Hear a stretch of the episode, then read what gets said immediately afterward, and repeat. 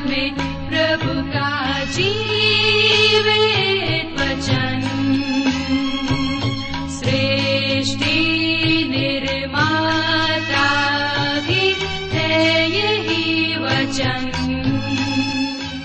नमस्कार श्रोताओ बाइबल अध्ययन कार्यक्रम सत्य वचन में आप सभी का हार्दिक अभिनंदन करते हैं। जैसा कि आपको मालूम है कि इन दिनों हम पवित्र शास्त्र बाइबल के पुराने नियम में से नीति वचन नामक पुस्तक का विस्तार पूर्वक अध्ययन कर रहे हैं और हमें विश्वास है कि इस पुस्तक के द्वारा आपको आत्मिक लाभ मिल रहा है। तो आइए, आज के इस बाइबल अध्ययन में हम सम्मिलित हों, लेकिन इससे पहले सुनते हैं एक मधुर संगीत रचना। पापों से धोकर तूने मुझे, मुझको इतना प्यार दिया। तू इतना अच्छा मेरे प्रभु, तेरी हरदम महिमा करूँ। पापों से धोकर तूने मुझे, मुझको इतना प्यार दिया। तू इतना अच्छा मेरे प्रभु, तेरी हरदम महिमा करूँ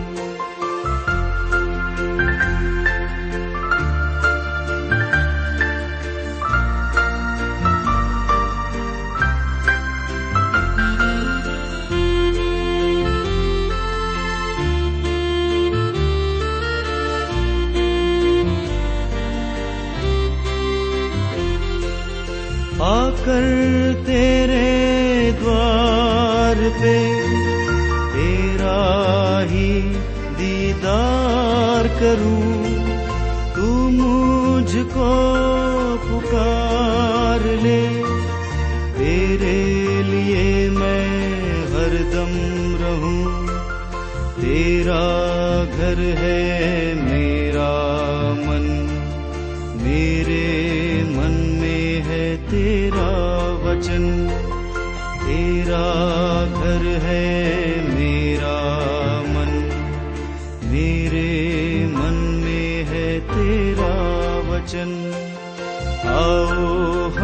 मिलकर नाचें और गाए, प्रभु की हम महिमा करें। आओ हम मिलकर नाचे और गाए, प्रभु की हम महिमा करें। यादों में तेरे हर पल रहूँ, तेरे वचन में निभाता रहूँ। तेरे लिए ही मैं जीऊं मरूं। तेरे कदम पर हरदम चलूँ। प्रिय मित्र यीशु के पवित्र और सामर्थ्य नाम में आप सबको मेरा नमस्कार। मैं कुशल पूर्वक हूँ और आशा करता हूँ कि आप सब भी परमेश्वर की निकटता में रहते हुए कुशल पूर्वक हैं और फिर से एक बार परमेश्वर के जीवित और सामर्थ्य वचन में से सुनने और सीखने के लिए तैयार बैठे हैं। मैं आप सबका इस कार्यक्रम में स्वागत करता हूँ, विशेष करके अपने सभी उन नए मित्रों का, जो पहली बार हमारे इस कार्यक्रम को सुन रहे हैं। हार्दिक स्वागत करता हूँ। मैं आपको बता देना चाहता हूँ कि हम इन दिनों पुराने नियम की पुस्तक में से नीति वचन की पुस्तक का अध्ययन कर रहे हैं। और पिछले अध्ययन में हमने इसके पृष्ठभूमि को देखा था और आज हम अपने अध्ययन में आगे बढ़ेंगे और अध्याय एक से अध्ययन आरंभ करते हैं। और आपको यह अध्ययन बहुत ही रोमांचकारी नहीं लगेगा, परंतु यह वास्तव में रोमांचकारी ही है। जी हाँ मैं आशा करता हूँ कि हम इस अध्ययन में परमेश्वर के आत्मा के साथ कदम से कदम मिलाकर चलें। क्योंकि इसमें हम में से प्रत्येक के लिए, प्रत्येक के जीवन के लिए संदेश है। यह विशेष करके जवानों के लिए है, युवतियों के लिए है और यह हर एक प्रकार के लोगों के लिए है। यह उस समय के वचन है जब जवान जैसे सदा ही जीवन संबंधित प्रश्नों के उत्तर को ढूंढते हैं, ये पा सकते हैं। तो आइए इससे पहले कि हम आगे बढ़ें, हम अपने परमेश्वर से आज के अध्ययन के लिए सहायता मांगे और प्रार्थना करें। हमारे जीवित और सामर्थ्य पिता परमेश्वर, हम आपको धन्यवाद देते हैं आज के सुंदर समय के लिए, जिसे आपने फिर से एक बार हमारे जीवन में दिया है, ताकि हम आपके जीवित वचन का अध्ययन कर सकें। जब हम आपके वचन में से सीखते हैं हमारी प्रार्थना है कि आप हमें से प्रत्येक को अपनी बुद्धि, ज्ञान और समझ प्रदान कीजिए, ताकि आज हम नीति वचन की पुस्तक अध्याय एक से जो कुछ भी सुनते और सीखते हैं, निश्चित रूप से हमें से प्रत्येक भाई बहनों के लिए माता पिताओं के लिए, जवानों के लिए, बच्चों के लिए आशीष का कारण बन सके। आप हमें से प्रत्येक से बोली और बातचीत कीजिए। आप हम सब की सहायता कीजिए। हमारी प्रार्थना उन भाई बहनों के लिए भी है। जो बीमार हैं, निराश हैं, चिंतित हैं या किसी प्रकार के दबाव और तनाव में हैं, आप उनकी भी सुधि लें उनकी सहायता करें ताकि आज की इस वचन के द्वारा वे अपने जीवन में छुटकारा को प्राप्त कर सकें।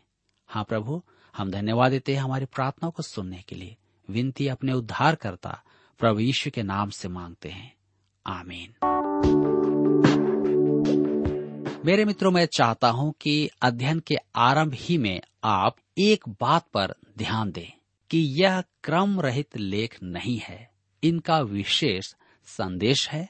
मैं अनेकों को जानता हूँ जो सोचते हैं कि हम कहीं से भी नीति वचन चुनकर काम में ले सकते हैं। मेरे विचार में ऐसा करने में कोई बुराई नहीं है, परंतु जब हम किसी नीति वचन को अलग करके देखते हैं तो हमें उसे उसके संदर्भ से वंचित नहीं करना है। जी हाँ हीरा अपने स्थान पर ही अच्छा लगता है और नीति वचन अपनी पुस्तक में ही पूर्ण अर्थ रखते हैं। कुछ लोगों में नीति वचन को पढ़ना एक मानसिकता बन गई है। किसी ने कहा, मुझे शब्दकोश पढ़ना अच्छा लगता है। परंतु उसमें कहानियाँ बहुत छोटी होती है। संभवतः आप भी नीति वचन के विषय में ऐसा ही सोचते हैं। परंतु मैं आशा करता हूँ कि आप इसे हमारे इस अध्ययन में भिन्न तरीके से या भिन्न रूप से देखेंगे। तो आइए आप मेरे साथ नीति वचन की पुस्तक, उसके एक अध्याय और उसके एक पद को पढ़ें। नीति वचन, एक अध्याय, उसके एक पद में लिखा है, दाऊद के पुत्र इसराइल के राजा सुलेमान के नीति वचन। इस पद से सुलेमान लेखक सिद्ध होता है। लिखा है, दाऊद के पुत्र इसराइल के राजा सुलेमान के नीति वचन। परंतु स्पष्ट है कि सुलेमान ने अन्य स्रोतों से भी नीति वचन का संग्रह किया था। वह सब नीति वचनों का संपादक था, परंतु कुछ नीति वचन उसने स्वयं लिखे थे। यह भी कहा गया है कि उसने इस पुस्तक में दिए गए नीति वचनों से कहीं अधिक नीति वचन लिखे हैं। जी हाँ इस पुस्तक का प्रथम भाग बुद्धि और मूर्खता की तुलना है। इसे आप अध्याय एक से अध्याय नौ में पाएँगे। युवक घर में है और जीवन में कदम रख रहा है। युवक जीवन में कदम रखता है तो परमेश्वर उसे निर्देश देता है। आइए हम आगे पढ़ते हैं। नीति वचन एक अध्याय, उसके दो से पाँच पद में लिखा हुआ है, इनके द्वारा पढ़ने वाला बुद्धि और शिक्षा प्राप्त करे और समझ की बातें समझे और काम करने में प्रवीणता और धर्म न्याय और निष्पक्षता की शिक्षा पाए कि भोलों को चतुराई और जवान को ज्ञान और विवेक मिले कि बुद्धिमान सुनकर अपनी विद्या बढ़ाए और समझदार बुद्धि का उपदेश पाए। मेरे मित्रों, इस अंश में दस शब्द काम में लिए गए हैं, जो एक दूसरे के पर्यावाची शब्द प्रतीत होते हैं। वे निसंदेह परस्पर संबंधित हैं, परंतु वे एक ही अर्थ नहीं रखते। मैं प्रत्येक शब्द पर ध्यान देना चाहता हूँ। वे न तो पर्यायवाची शब्द हैं और न ही प्रभावी आरंभ के लिए काम में लिए गए हैं। हमें कहा गया है कि परमेश्वर के वचन का प्रत्येक शब्द खरा है। अतः आइए हम उन्हें देखें कि क्या है। पहला शब्द है बुद्धि। बुद्धि का अर्थ क्या है? धर्मशास्त्र में बुद्धि का अर्थ है ज्ञान के सदुपयोग की क्षमता। केवल इस पुस्तक में बुद्धि शब्द सैतीस बार अर्थात थर्टी सेवन बार आया है। बाइबल में यह शब्द एक अत्यधिक महत्वपूर्ण शब्द है। इसका अर्थ है ज्ञान का सदुपयोग। अनेक बुद्धिमान मनुष्य ज्ञान से परिपूर्ण है, परंतु उनमें बुद्धि की कमी है। ध्यान दीजिए, वे अपने ज्ञान का सदुपयोग नहीं कर पाते हैं। मैं यहाँ एक बात और कहना चाहता हूँ। पुराने नियम में बुद्धि से अभिप्राय वही है जो नए नियम में विश्वासियों के लिए यीशु है। पहला कुरंथियों की पत्री एक अध्याय, उसके तीस पद में पॉलुस लिखता है, परंतु उसी की ओर से तुम मसीह यीशु में हो, जो परमेश्वर की ओर से हमारे लिए ज्ञान ठहरा, अर्थात धर्म और पवित्रता और छुटकारा। यहाँ पर ध्यान दीजिए कि ज्ञान प्रथम है। आज विश्वासियों के लिए प्रभु यीशु ज्ञान है और ज्ञान ग्रहण करने का अर्थ है प्रभु यीशु को ग्रहण करना।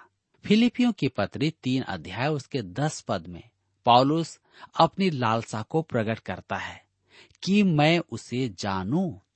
ओह, प्रभु यीशु को जानने की यह लालसा हमें अभिभूत कर ले। हमें इसकी अत्यधिक आवश्यकता है। अतः ज्ञान, बुद्धि, प्रभु यीशु है। बुद्धि हमारे ज्ञान के सदुपयोग की क्षमता है। मसीह को जानना, किसी को मूर्ख बनाना नहीं है। आप इसे जान लें। यह बुद्धिमान व्यक्ति बनना है। मैंने एक बार एक कार के पीछे में लिखा हुआ देखा, बुद्धिमान मनुष्य परमेश्वर की खोज करते हैं। मेरे मित्रों, आप में कुशाग्र बुद्धि न हो, परंतु मसीह को ग्रहण करके उसे जानकर आपको बुद्धि प्राप्त होती है। शिक्षा, दूसरा शब्द है। नीति वचनों में शिक्षा शब्द 27 बार, अर्थात 27 बार काम में आया है। कहीं कहीं इसी इब्रानी शब्द का अनुवाद ताड़ना किया गया है। यह एक रोचक बात है। जी हाँ नीति वचन तेरा अध्याय उसके चौबीस पद में आप सुने, लिखा है, जो बेटे पर छड़ी नहीं चलाता, वह उसका बैरी है। परंतु जो उससे प्रेम रखता है वह यत्न से उसको शिक्षा देता है। शिक्षा देने का अर्थ है अनुशासन सिखाना। आज यह सत्य को भुलाया जा चुका है और भुलाया जा रहा है। हमारे समाज परमेश्वर के वचन से सुसंगत नहीं है। कहा जाता है कि अपराधियों को जेल में अनुशासन सिखाया जाता है और उनका जीवन सुधारा जाता है। परमेश्वर के वचन के अनुसार यह अपराधियों के साथ किया जाने वाला व्यवहार नहीं है। बाइबल में उनका न्याय और दंड की व्यवस्था है। इसके अतिरिक्त अन्य कोई प्रावधान नहीं है। दूसरी ओर, जब आप अपने पुत्र को अनुशासन सिखाते हैं तो वह उसके निर्देशन का एक भाग है। आपका उपदेश उसे दंड देना नहीं है। जी हाँ आप उसकी ताड़ना तो करते हैं, परंतु अनुशासनता या अनुशासनाधीन उसे शिक्षा देते हैं। हम प्राय सुनते हैं, उस बच्चे को दंड की आवश्यकता है, परंतु उसकी ताड़ना करना दंड देना नहीं है। आप भी अपने बच्चे की ताड़ना करते हैं, आप ऐसा क्यों करते हैं? उसे दंड देने के लिए या उसे कष्ट पहुँचाने के लिए? जी नहीं, उसे अनुशासन द्वारा शिक्षा देने के लिए हमारे उद्देश्य निरुद्देश्य हो गए हैं। हम अपराधियों को अनुशासित करते हैं और अपने बच्चों को दंड देते हैं। हमें परमेश्वर के उद्देश्यों को अपनाना है। मेरे प्रियो, आज भी मैं अपने उस बचपन के दिन को स्मरण करता हूँ, जब मेरे पिता मुझे किसी गलती पर दंड दिया करते थे। इसका मतलब यह नहीं कि वह मुझसे प्रेम नहीं करते हैं। वह मुझे अनुशासन में लाना चाहते थे, मुझे सिखाना चाहते थे, और इसका प्रतिफल आज मैं देखता हूँ कि मैं आपके मध्य में प्रभु के वचन को बांट रहा हूँ। जी हाँ आज हमारे स्कूल शिक्षा की नई विधि का पालन करते हैं। अनुशासन द्वारा शिक्षा देने की पुरानी विधि के बारे में आपका क्या विचार है? आप इसके बारे में क्या सोचते हैं? वह तो अब है ही नहीं। मेरे विचार में ताड़ना घर में और स्कूल में अत्यधिक आवश्यक है। किसी ने एक पिता से पूछा, क्या आप अपने बच्चों की पिटाई करते हैं? पिता ने उत्तर दिया, केवल आत्मरक्षा के लिए। जी हाँ आज ऐसा ही है। बच्चे माता पिता का लालन पालन कर रहे हैं। वे माता पिता को अनुशासन सिखा रहे हैं और उन्हें बता रहे हैं कि उन्हें क्या करना है और क्या नहीं करना है। मैंने हाल ही में एक युवक के बारे में सुना कि वह अपने माता पिता को सिखाता था कि उन्हें कैसा होना है और क्या करना है। यह युवक जमानत पर छोड़ा गया अपराधी था। मेरे विचार में उसे माता पिता की निर्देशों की आवश्यकता थी। परंतु उसके द्वारा नहीं। उन्हें अपने पुत्र को अनुशासन सिखाने के निर्देशों की आवश्यकता थी।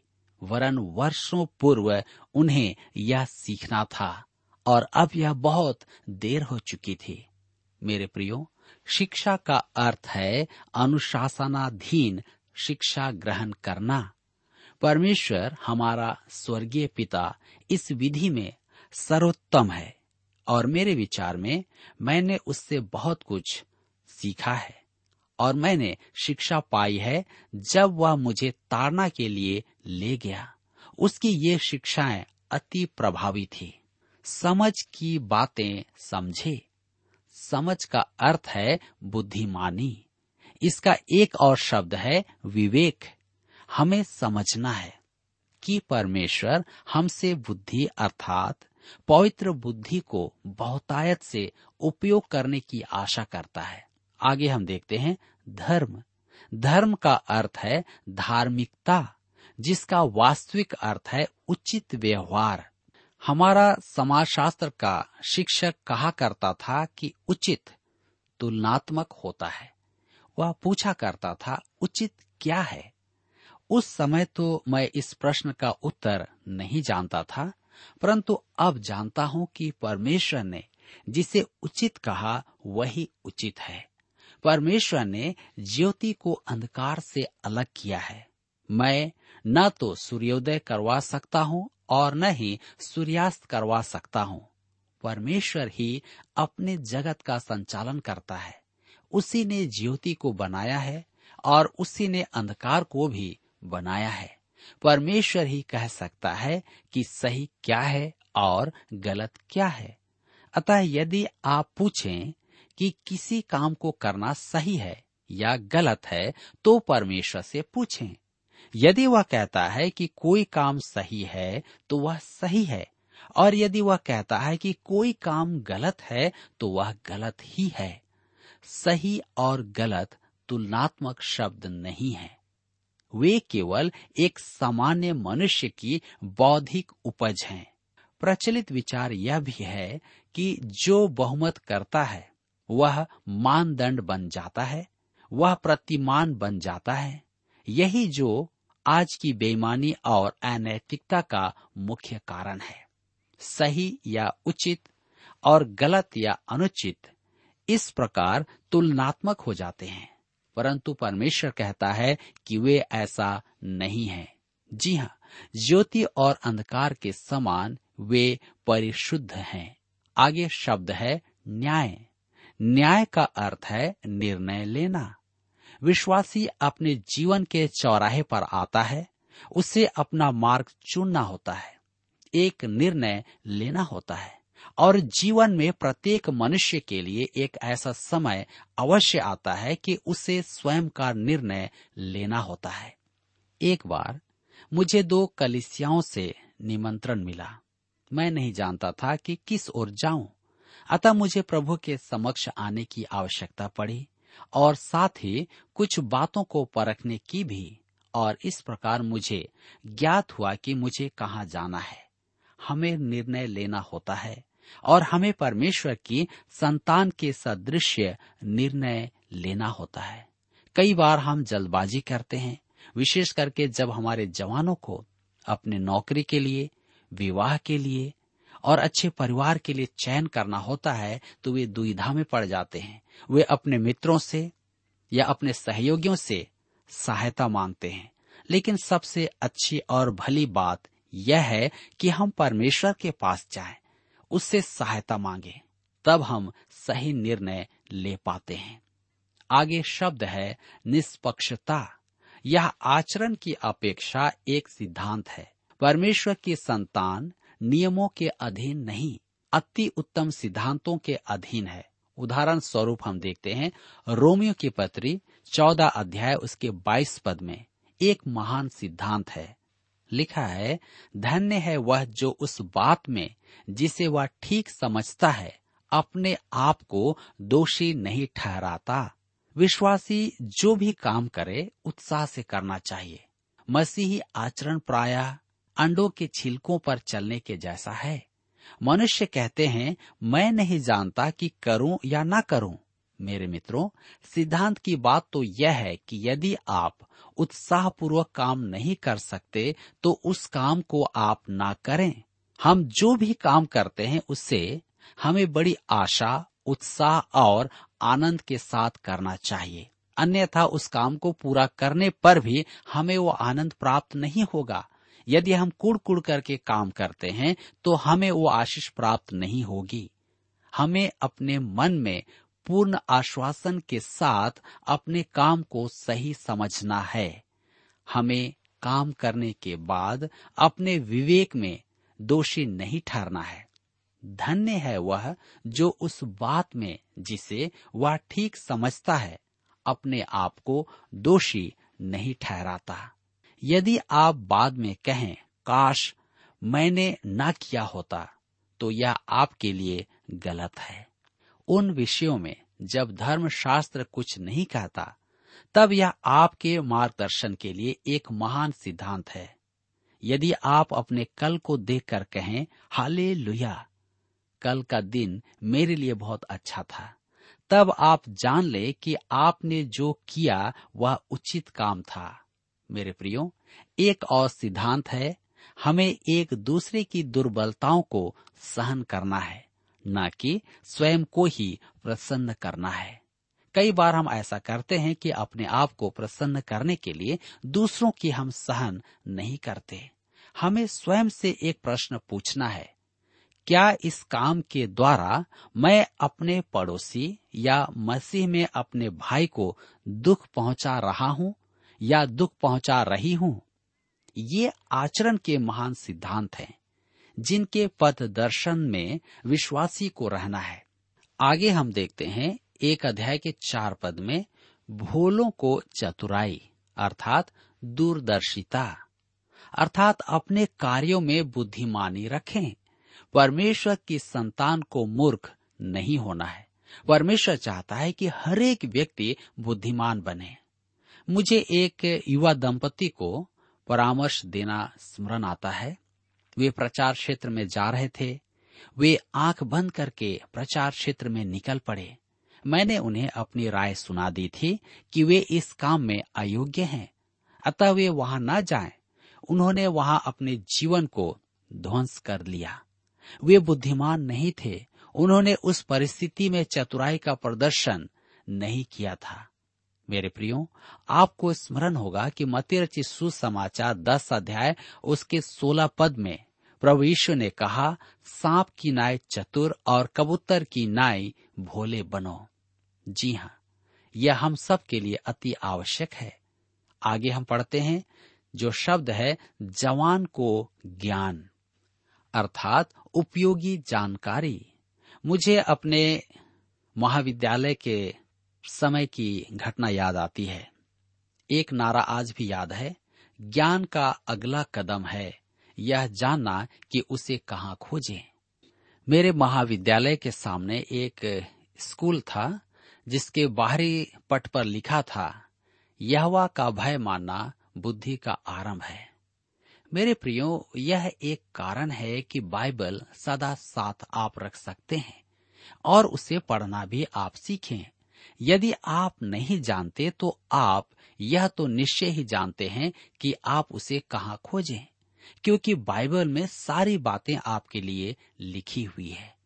आगे हम देखते हैं, शब्द है विवेक, अर्थात दूसरों का ख्याल रखना यह उन युवाओं के लिए है जो आमतौर पर दूसरों का ख्याल नहीं करते। किसी ऐसे व्यवसायी से आप भेंट करना चाहें जो दूसरों का ख्याल करता है तो वास्तव में बड़े आनंद का कारण होता है। एक बार मैं यात्रा पर जा रहा था कि मेरा एक मित्र मेरे लिए एक स्वेटर लेकर के आया, क्योंकि वहाँ काफ़ी ठंड थी।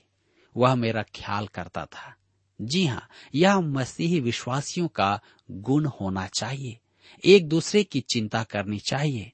नीति वचन की पुस्तक हमारी सहायता करती है कि हम एक दूसरे को समझें, बुद्धिमानी को ग्रहण करें और तब हम इसमें यह भी देखते हैं कि नीति वचन हमारी सहायता करेगी कि हम समझें कि ये अनुपम गुण हमारे जीवन में अपनाए जाने हैं।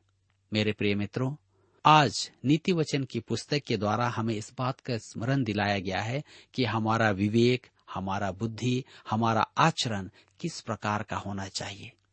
यदि आज हमारा आचरण परमेश्वर के अनुसार नहीं है तो आइए आज हम अपने जीवन में एक सही निर्णय लें और नीति वचन के अनुसार अपने आप को प्रभु के सम्मुख रखें कि परमेश्वर हमारी सहायता करे ताकि हम एक सहायता करने वाला, एक दूसरे की चिंता करने वाला, एक दूसरे के लिए प्रार्थना करने वाला और एक दूसरे की सहन करने वाला व्यक्ति बन जाए। प्रभु आप सबको इस वचन के द्वारा बहुताय से आशीष प्रदान करें। प्रिय श्रोताओ अभी आप सुन रहे थे बाइबल अध्ययन कार्यक्रम सत्य वचन हम आशा करते हैं कि आज के इस कार्यक्रम से आपको आत्मिक लाभ मिला होगा। यदि आप परमेश्वर के बारे में और अधिक जानना चाहते हैं तो हमारे पास नया नियम एवं पवित्र शास्त्र बाइबल उपलब्ध है। इन्हें प्राप्त करने के लिए आप हमें इस पते पर लिख सकते हैं। कार्यक्रम Satya Vachan T W R post box number चार तीन एक शून्य, नई दिल्ली, एक एक शून्य शून्य एक नौ। पता एक बार फिर सुन लीजिए।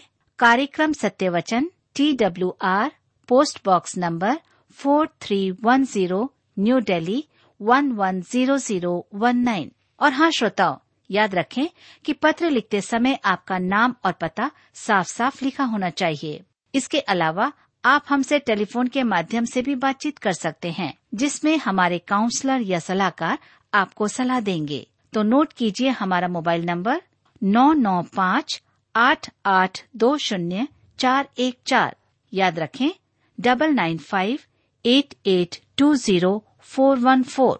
और हमारा दूसरा नंबर है zero nine six five one four double three three nine seven. याद रहे, शून्य नौ छ पाँच एक चार तीन तीन तीन नौ सात। इसके अलावा आप हमसे ईमेल के द्वारा भी संपर्क कर सकते हैं। हमारा ईमेल आईडी है Hindi T T B at T W R dot I N Hindi T T B at T W R dot I N श्रोताओं, इस कार्यक्रम को आप हमारे website radio at at two dot com पर भी सुन सकते हैं। इस website radio at at two dot com के बारे में अपने मित्रों को भी सूचित कर दें। और अब इसी के साथ हमारे कार्यक्रम का समय यहीं पर समाप्त होता है। अगले कार्यक्रम में आपसे फिर मुलाकात होगी।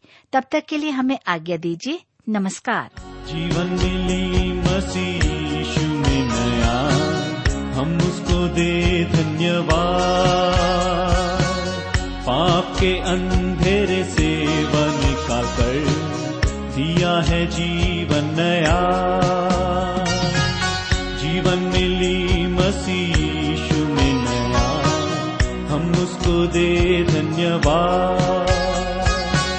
पाप के अंधेरे से वन का कर दिया है जीवन नया।